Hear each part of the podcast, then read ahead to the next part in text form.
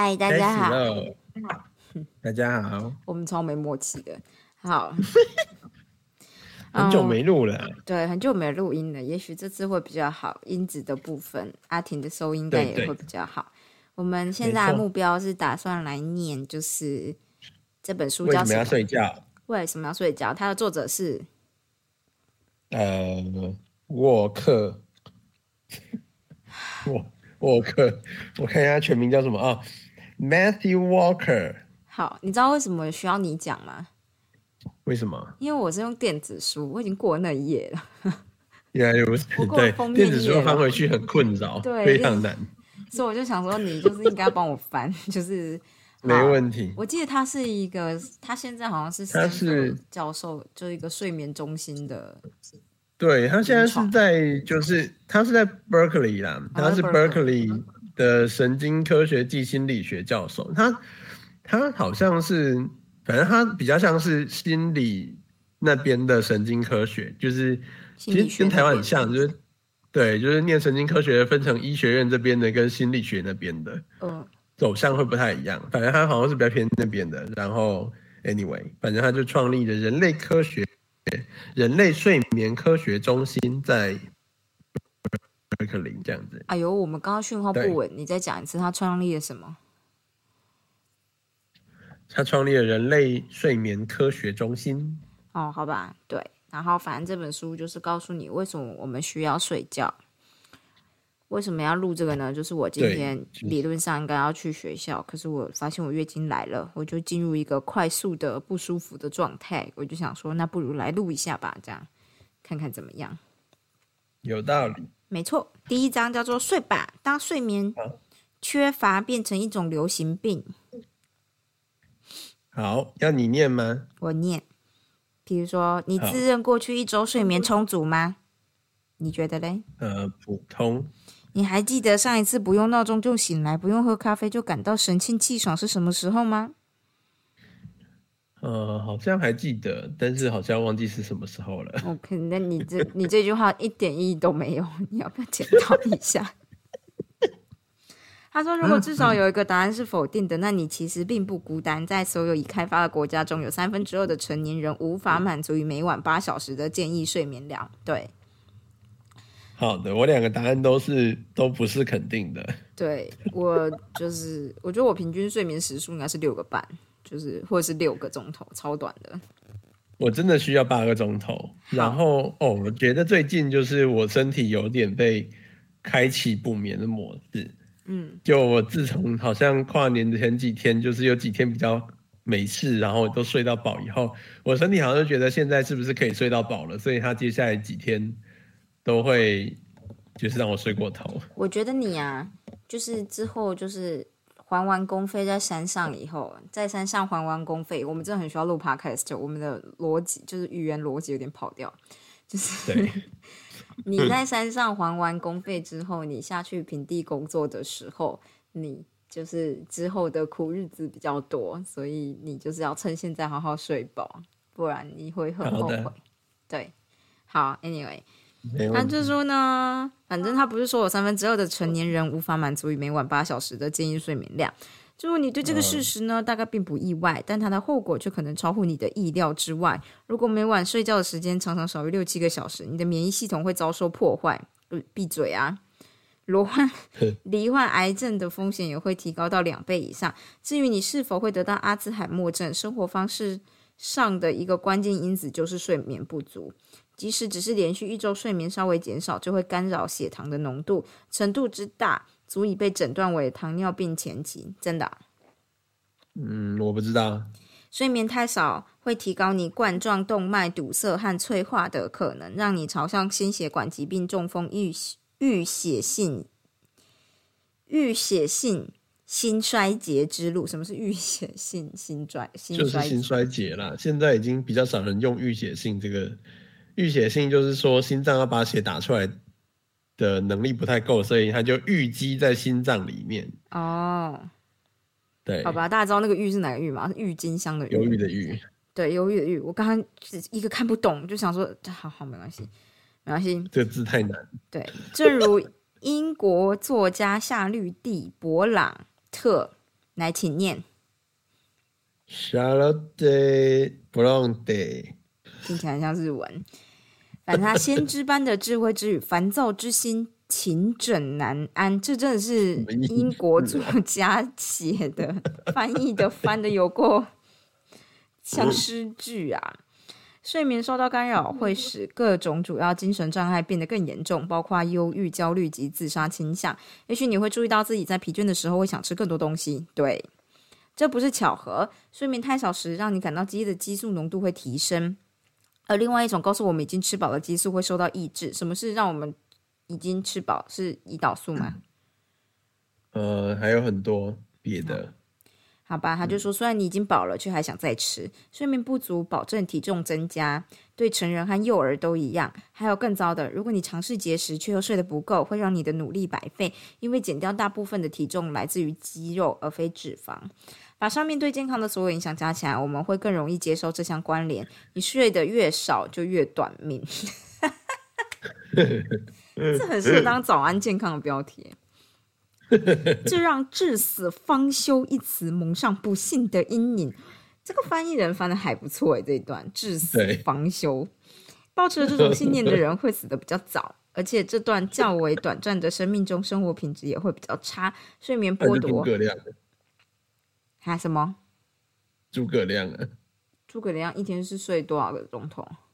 他好像就不太睡觉吧？诸葛亮很早死吗？等等，我查一下，我记得他没有很早死啦。嗯，我只知道拿破仑一天只睡四个钟头还是三个钟头，然后他就说够了。那拿破仑长得比较矮呃，诸葛亮死的时候是二十八岁吗十四岁，五十四，哎，还好，五四名就超年长的吧，在三国的时候。看来他就睡得还蛮多的。对啊，对啊，哎、好，对耶，诸葛亮是在刘备之后死的啊。对啊，就其实他算活蛮久的。对你，你这个例子就毁掉。司马懿是不是活很久啊？你说谁？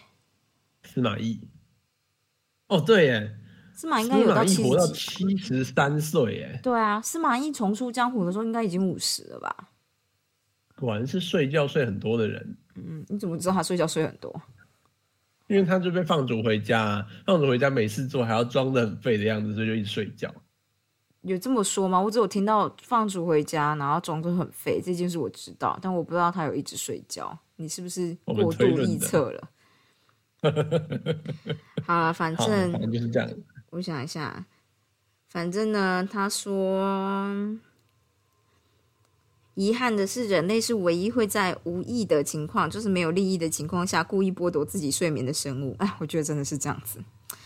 忽视睡眠的代价十分昂贵，正在侵蚀人类福祉的各各个面向，以及社会组织的每一条经纬。嗯，不管人类对人类本身或世界经济都会造成伤害，程度之高，让世界卫生组织 WHO，也就是那个 WHO，终于宣布，睡眠缺乏是所有工业化国家的流行病。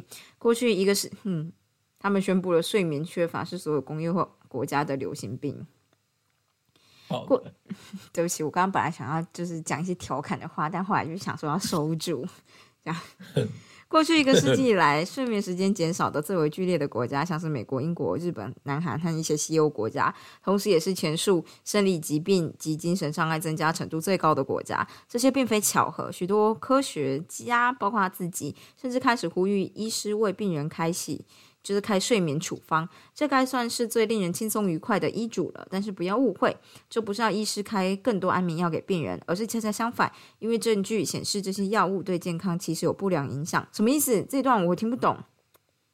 我跟你说啊，就是我其实觉得最后面的那一章呢，充满了他对于睡眠药物的偏见，哦，就是，所以我才说他这个这个人他是他是心理系的睡眠专家，所以他会觉得心理的疾病结束以后就不用使用生生理强制性的方式的意思吗？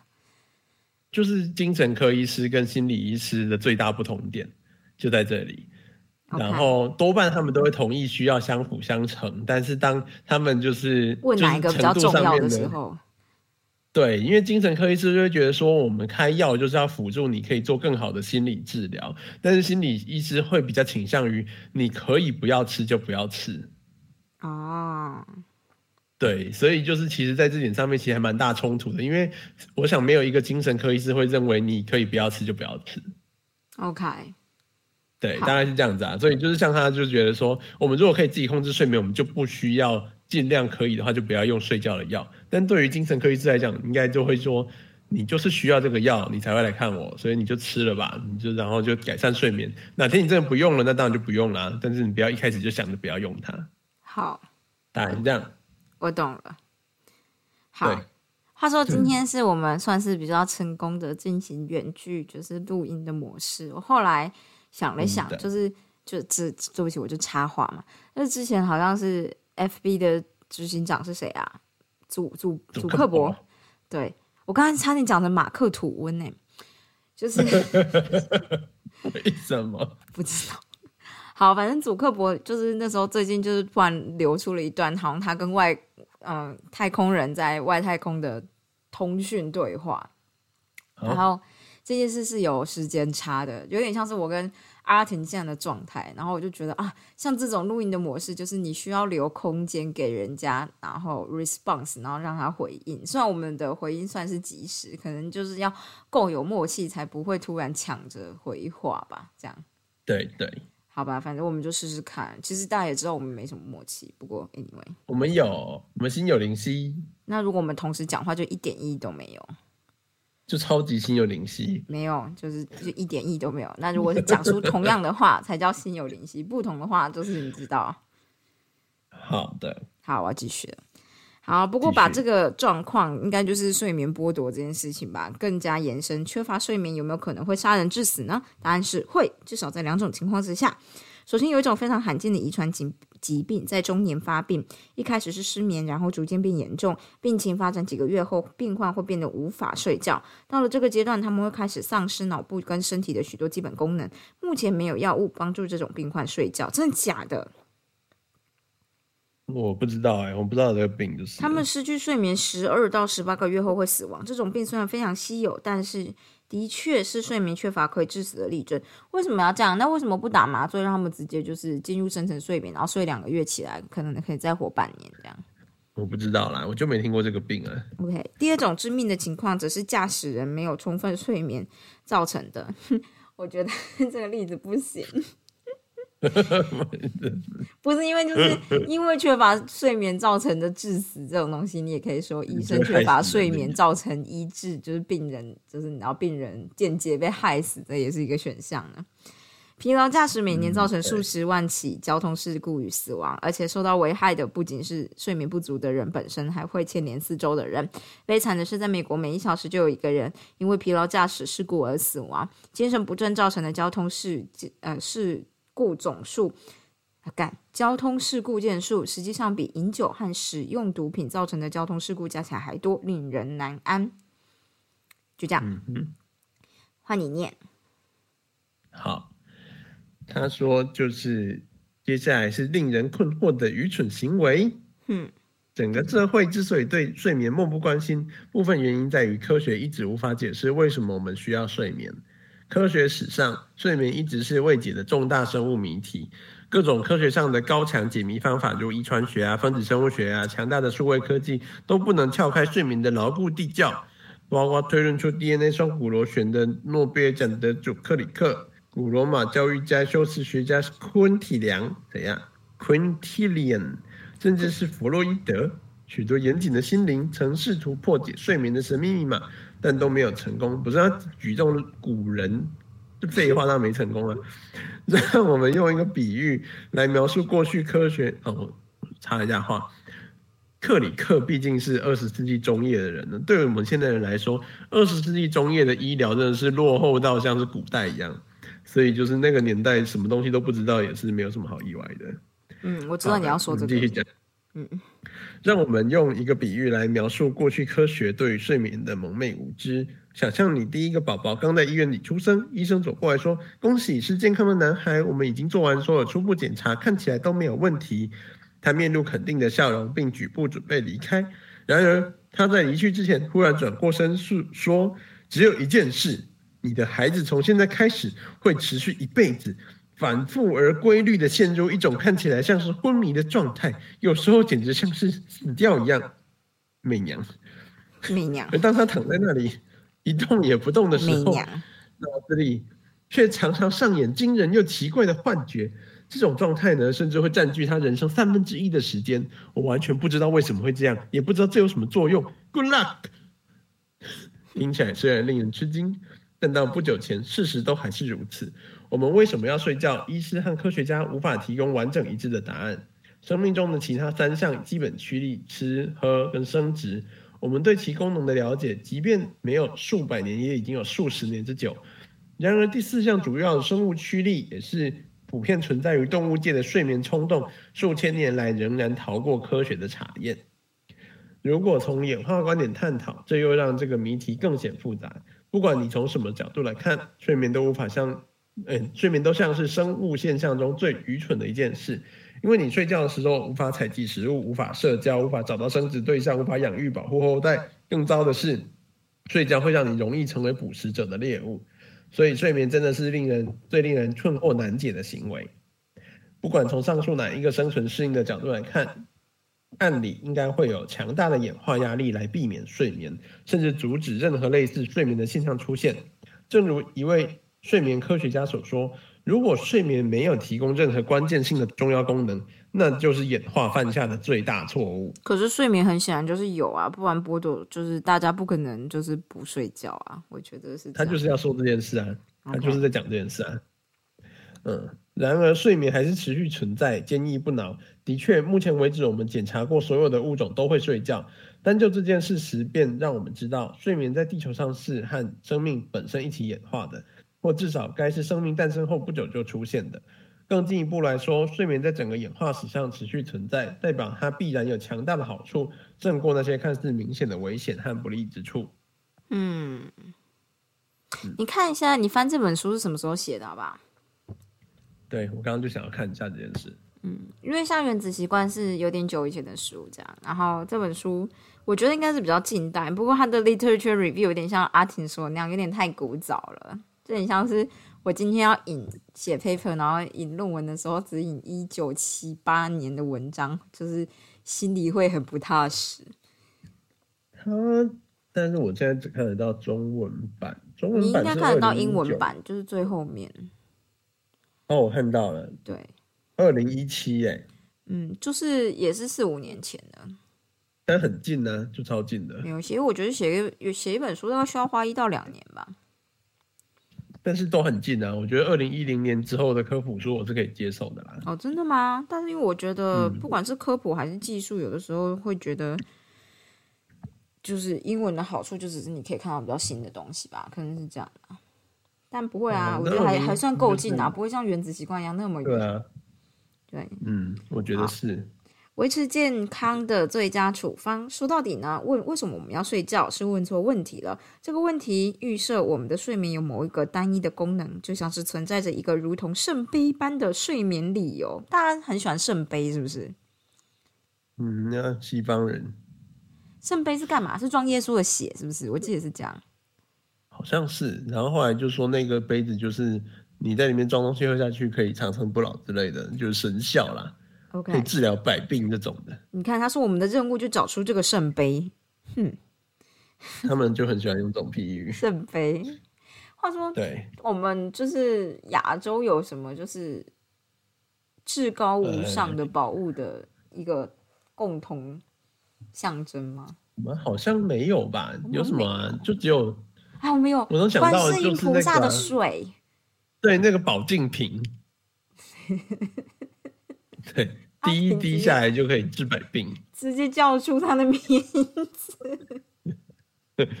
我刚刚就脑中突然闪过他的名字，好像好像就是比较保定品，因为像是就是像是那个叫什么，完蛋了，我知道观世音菩萨。我说那个孙悟空的那个菩萨是哪一个菩萨？他不就是观世音的？嗯，佛陀，佛陀，不是吧？什么？是观世音菩萨，佛陀无法逃出手掌心的是哪个？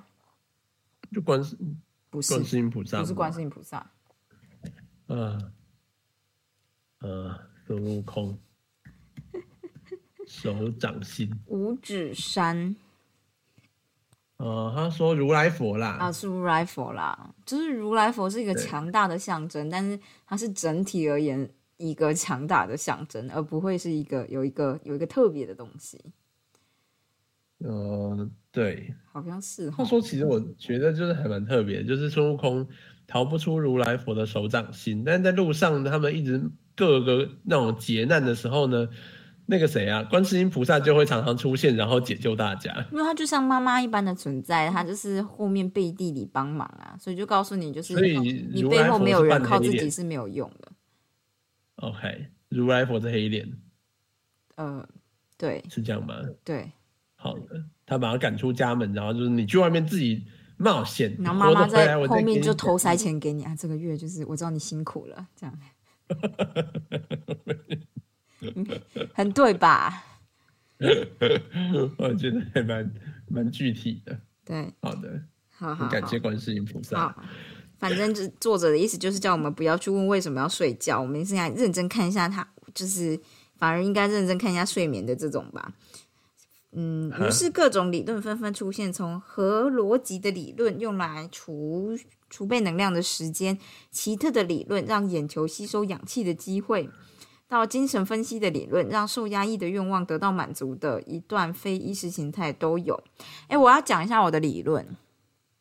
嗯，我以为睡眠是为了让大脑整理就是神经的连接，呃，对啊，现在的观点比较像这样子。就是我我我现在的想的的理，没有看书之前的理解，先跟大家说明。我觉得你应该也是有看到一些类似的东西啦，因为最近代的理解大概是偏向这样子。真的吗？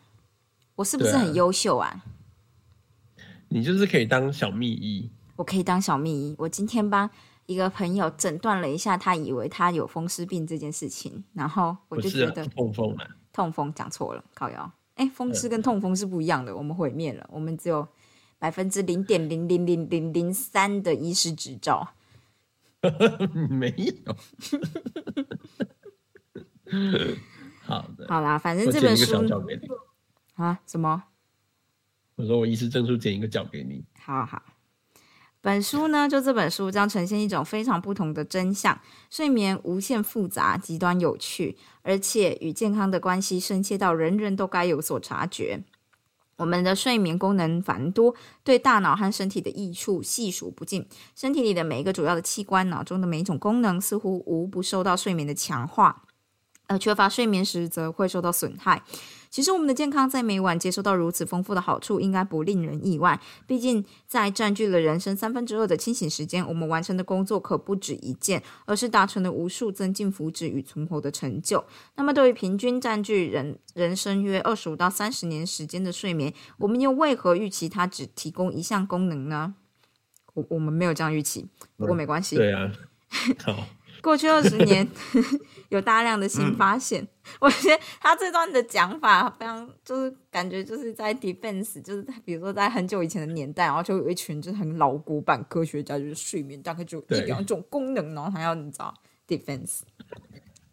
对，他一直装 defense。对，过去二十年有大量的新发现，让我们了解到睡眠并不只是演化犯下的大错，睡眠带给我们许多保呃长保健康的好处。只要你愿意，每二十四小时都可以重复享用这份处方。虽然很多人没这么做，嗯哼，好，对。睡眠丰富了各种脑功能，包括学习、记忆、做出合理的决策与选择的权利。睡眠也慈爱的照顾我们的心理健康，重新校正脑中的情绪回路，让我们第二天能够冷静自若的迎接人际上与心理上的挑战。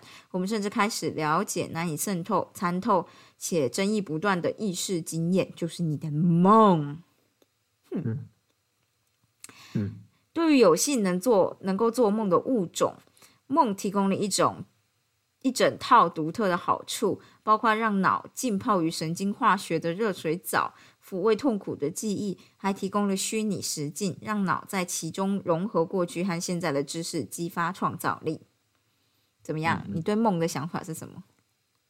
我觉得是哎、其实我觉得就是梦比较像是因为脑袋在睡觉的时候在整理东西，然后整理的过程中呢，就是有时候线就会接来接去，接来接去的，就讯号会跑来跑去的，所以就会蹦出新滋味。嗯，嗯，而且我其实觉得我自己的感觉是我以前背东西，如果你没有你背完东西，如果没有去睡觉睡一睡的话，那个背的东西很快就不见了，它没有办法变成一个很结构化的东西。所以就是我就是会花很多很长的一段时间，努力的背完所有东西以后，然后就去睡觉。然后我基本上只要是花了很大脑力背完东西睡的觉，我好像会陷入一个不太做梦的状态。那个状态比较像是有点像浅眠嘛，你会觉得有点像浅眠的感觉。就是你不会真的是在做梦，你只会觉得好像脑中有超多讯息在叽叽嘎嘎的。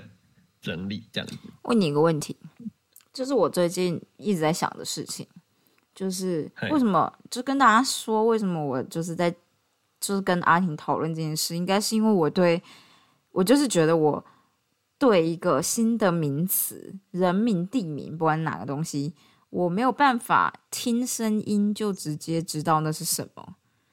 所谓是什么叫听声音不知道什么，你就觉得哦，可是你本来就不知道，你本来就不会知道那是什么吧？但是会在下一秒，我会直接忘记这件事情，就是我会没办法把它记住，所以你叫我复述是没有办法的。这样，然后你就是声音的记忆不太，对我声音的记忆很差。这个就是这个很明确的给一个大家例子呢，就是那种就是猎魔师里面的电影里面，就是有一个女巫要教一个年轻的女巫，就是教她咒语，她就跟我说跟着我念，然后我心里想说我要念，然后我就发现我念不出来，就是你连跟着念都念不出来，我连跟着念都念不出来，我我在野外要当女巫，我一定会死掉，因为他就说继续念继续念，我心里想说我我我连第一句都念不出来。然后我就在想，池子里面变男男女。对，所以我就在想，就是比如说，我就会想问阿田一件事：如果你今天要记忆一串人名，就是当你想到这个人名的时候，它是以什么样的方式在你脑中浮现？用声音呢？因为我的我的记忆，我的记忆就很依赖声音，所以就是我对于。就是这，我后来发现，这就是为什么我对于其他语言的发音很讲究，就是因为我记忆是靠声音，所以就像是我记一个像小说里面的那种外文翻译的名字，我很容易记不住。但是只要我有看过他的电影版，他们就会念出原文，然后我就会记得到底是什么东西。我为什么这样说呢？因为我记忆的方式是会出现图像，可是它不是字。比如说，比如说刚刚讲拿破仑好了，就是不是出现拿破仑的脸，反而是会出现拿破仑这三个字，只是很糊，嗯，呃，很特别吧？就是类似这样，就是它是一个很糊的字，所以呃，我要是知道字的话，会比较明确能够发出声音；但我如果不知道字的话，我会嗯不是很能发出声音。这样，然后所以像是英文，如果我不知道它怎么拼，我很容易就会发出错的音。这样，我只觉得大概是那样，但是就像是我跟你说，我的，比如说我记忆起那个东西，我觉得好像是这样的时候，是出现字，然后它是糊糊的感觉，它不是一个明确的字，嗯，是不是很抽象？反正就是，好了，对，有点抽象。好，对，好。不过我以前在记东西的时候，会，我可以脑中想象的出，有点像是。就是我背下来的那个字，对，就是诶，教科书的影像是另外一种方式，就是我比较像是我记得一些东西以后，会想要把它在脑中用怎么讲，有点像是今天老师上课的时候，他在讲细胞的结构。然后他讲完细胞的结构里面，里面就一堆专有名词，像细胞核啊，里面的什么内质网啊，什么东西的。然后你那些专有名词呢，因为他们是同一套的，所以我在脑中记得，我就会一个一个稍微记一下，记一下，然后在脑中想象把这些东西串起来，放在一个立体的书架上面，他们就同一类的。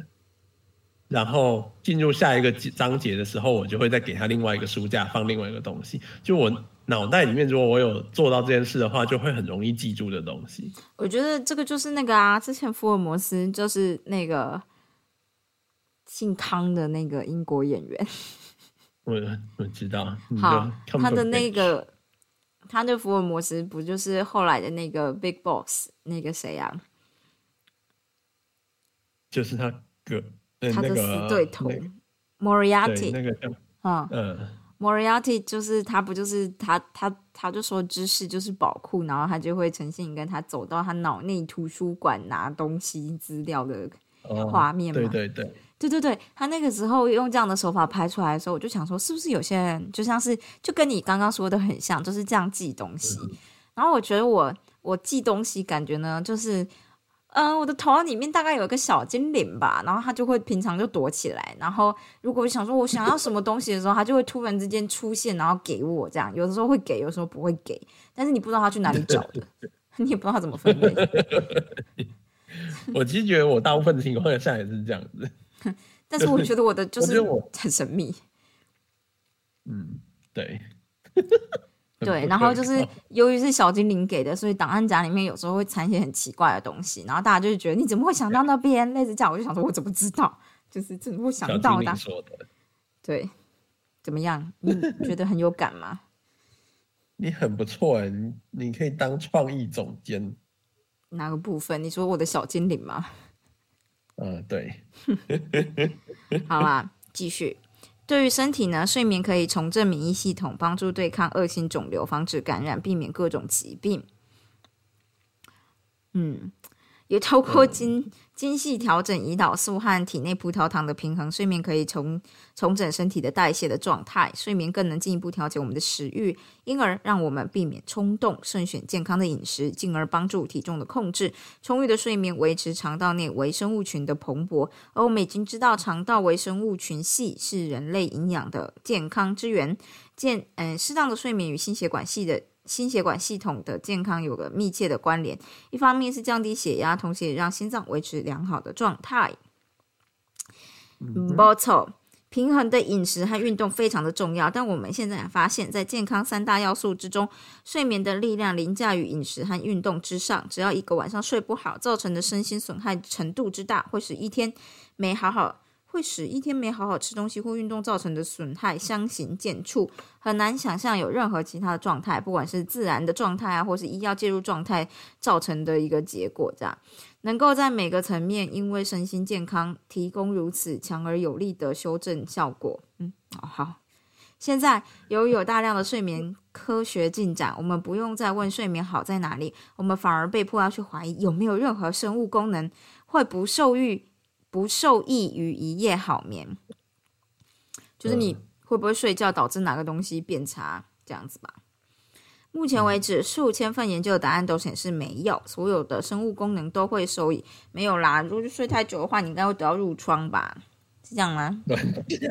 乱讲吗？对，不会的。从这场睡眠研究的文艺复兴中，浮现出非常清楚的讯息，就是要重整大脑与身体健康。我们能做的最有效的一件事情就是睡觉，它是自然之母，对抗死亡的最佳行动。哎，我觉得就是说睡眠研究，就是现在是睡眠研究的文艺复兴这件事情，很耸动。哎，就是你想看一个 conference。这个人讲话就各种耸动啊，感觉就是他们他们的睡眠中心需要钱嘛，感觉出来募款的，有一种这样子。不是，你可以想象他那个，你知道，睡眠睡睡眠研究现在就是你知道文艺复兴，各家都涌入，我们需要钱。对呀。不幸的是呢，缺乏睡眠能导致个人和社会遭遇的风险，并没有清晰的传递给一般大众，这是当代健康对话中最严重的疏失。本书希望对此做出回应，透过科学知识的传达来填填补这项缺失，同时也为读者带来一趟引人入胜的发现之旅。本书的目标在于逆转我们对睡眠的忽视，重振现代文明对睡眠的重视。All right. 今天是不是就这样？狂下一章是叫做“狂热爱上睡眠”。嗯，就下一节。它其实前面都还在前言的部分。没错，我打喷好嚏，啊，我们可以下次再念。我打喷嚏。OK，对，我们下次再说，或者是就是会有我个人为大家就是念这本书书，好的，会有我个人当一个无知的二类学生为大家念这本书书。好的。对，那就这样子。你有什么国际时事要跟我们补充吗？嗯，没有啊，我只是就是大家看起来好像都已经放弃阻挡欧米孔了。大家看起来把它当把它当流感第二了吧？对啊，美国现在单日新增五十万，那我来帮大家查查瑞士单日新增多少。好的，他们现在那个那个顶峰值都已经远远超过去年了。对啊，那个谁啊，就对我就美国的朋友觉得，我觉得他讲的很有道理，就是觉得是不是现在目前的量是那个叫什么检测的上限而已。上限这样而已。对对，其实我觉得不是，就只是很多人根本就就检测上限应该现在已经很高了，所以应该碰不太到检测上限。哦，只是大家应该也已经懒得去验了。嗯嗯嗯，看一下啊，对，哦，嗯，瑞士目前新增平均天数，去平均过去七天平均数是一万一千四百五十六。哇，嗯，瑞士就是人口只有八百六十万人，这样，所以其实嗯，不知道哎、就是，可是他有说那个欧米孔的，就是比例大概是五十趴左右，嗯，然后大家的孔上升比率都超快啊。嗯，他说每百万人每日新增新冠状病毒感染确诊病例数，它的那个叫什么单位是用就是每百万人，让我觉得蛮酷的，每百万人呃，对啊，因为要年龄校正才比较好比较啊。哦。所以第一名是阿鲁巴，嗯，哪里？嗯阿鲁巴不是一个太平洋岛国吗？嗯，另外一个是安道尔。嗯，安道尔好像是欧洲的某一个很小的国家。我跟你说，阿鲁巴每百万人每日新增是五零九五嗯哼，人，丹麦它是五零九五，第二名是三七一二，哎，所以第一名真的超猛的。第一名几乎是就是大家的一点一点五倍以上了，然后丹麦是三五九三，我我有听说丹麦很严重，我有听说丹麦是不是封城了？这样，哦，那个啊，那个什么 UK，嗨，那个英国现在是，看一下单日新增大概四十，呃，没有，他们是二十万，然后美国是四十几万，嗯对，嗯，但我觉得现在看起来就是一个，看世界各国新冠病毒感染和死亡人数最高的就是美国，接下来是印度，哦，嗯嗯嗯蛮酷的。我其实从来没有看过这类的新闻。嗯，但是我觉得就是呢，因为最近已经大爆发了嘛，对啊，然后接下来当然大家就会在意的就是死亡人数怎么样。对，对不过现在看起来就是死亡的曲线有稍微上来，但其实没有爆发的情况。没有像人的就是人感染数爆发那样子成比例，感觉有下对，降。就是现在就是每百万人的死亡人数，就是还是远低于当初的那个，就是在去去年最爆发的大概二三月或者是五六月的时候。嗯，对，就是所以其实死亡率真的是低，已经压下来了啦。因为毕竟就是现在爆发的国家都是大概有七八成的人口都已经打完两剂疫苗了，嗯，所以重症率就很低。对，好吧，所以好像也还好。好吧。那你有什么国际新闻要跟大家分享吗？嗯，那个、啊、那个什么啊、我只是觉得朴，我后来知道原来朴槿惠就是南韩的前总统被抓去关，然后他就是被特赦的原因呢，是因为他好像他被关的这两三年呢，就是有各种各样的什么神经疼痛啊，然后忧郁症啊，三小的，嗯，他就被特赦嘞、应该就是医生造假吧？也不用造假吧，那个就是总统认为可以就特色了。OK，我是说，就是这些神经疼痛们，那个我觉得就随便他说，你也没办法说他是假的。好吧？所以就是，我就想说，阿阿扁就是一天到晚就是被大家靠要他保外就医，但是朴槿惠就直接特色了，也是真的蛮猛的。嗯，我跟大家原本要关说，到二零三七年的样子。我之前我就是在看人家用那个那种就是快速说明剧情的 YouTube 影片，这样，然后看了韩国就是大家都很就是很爱的一出就是八点档，也不是八点档，八点档是我们自己啊，我不知道他们是几点的的连续剧，叫做《阁楼》。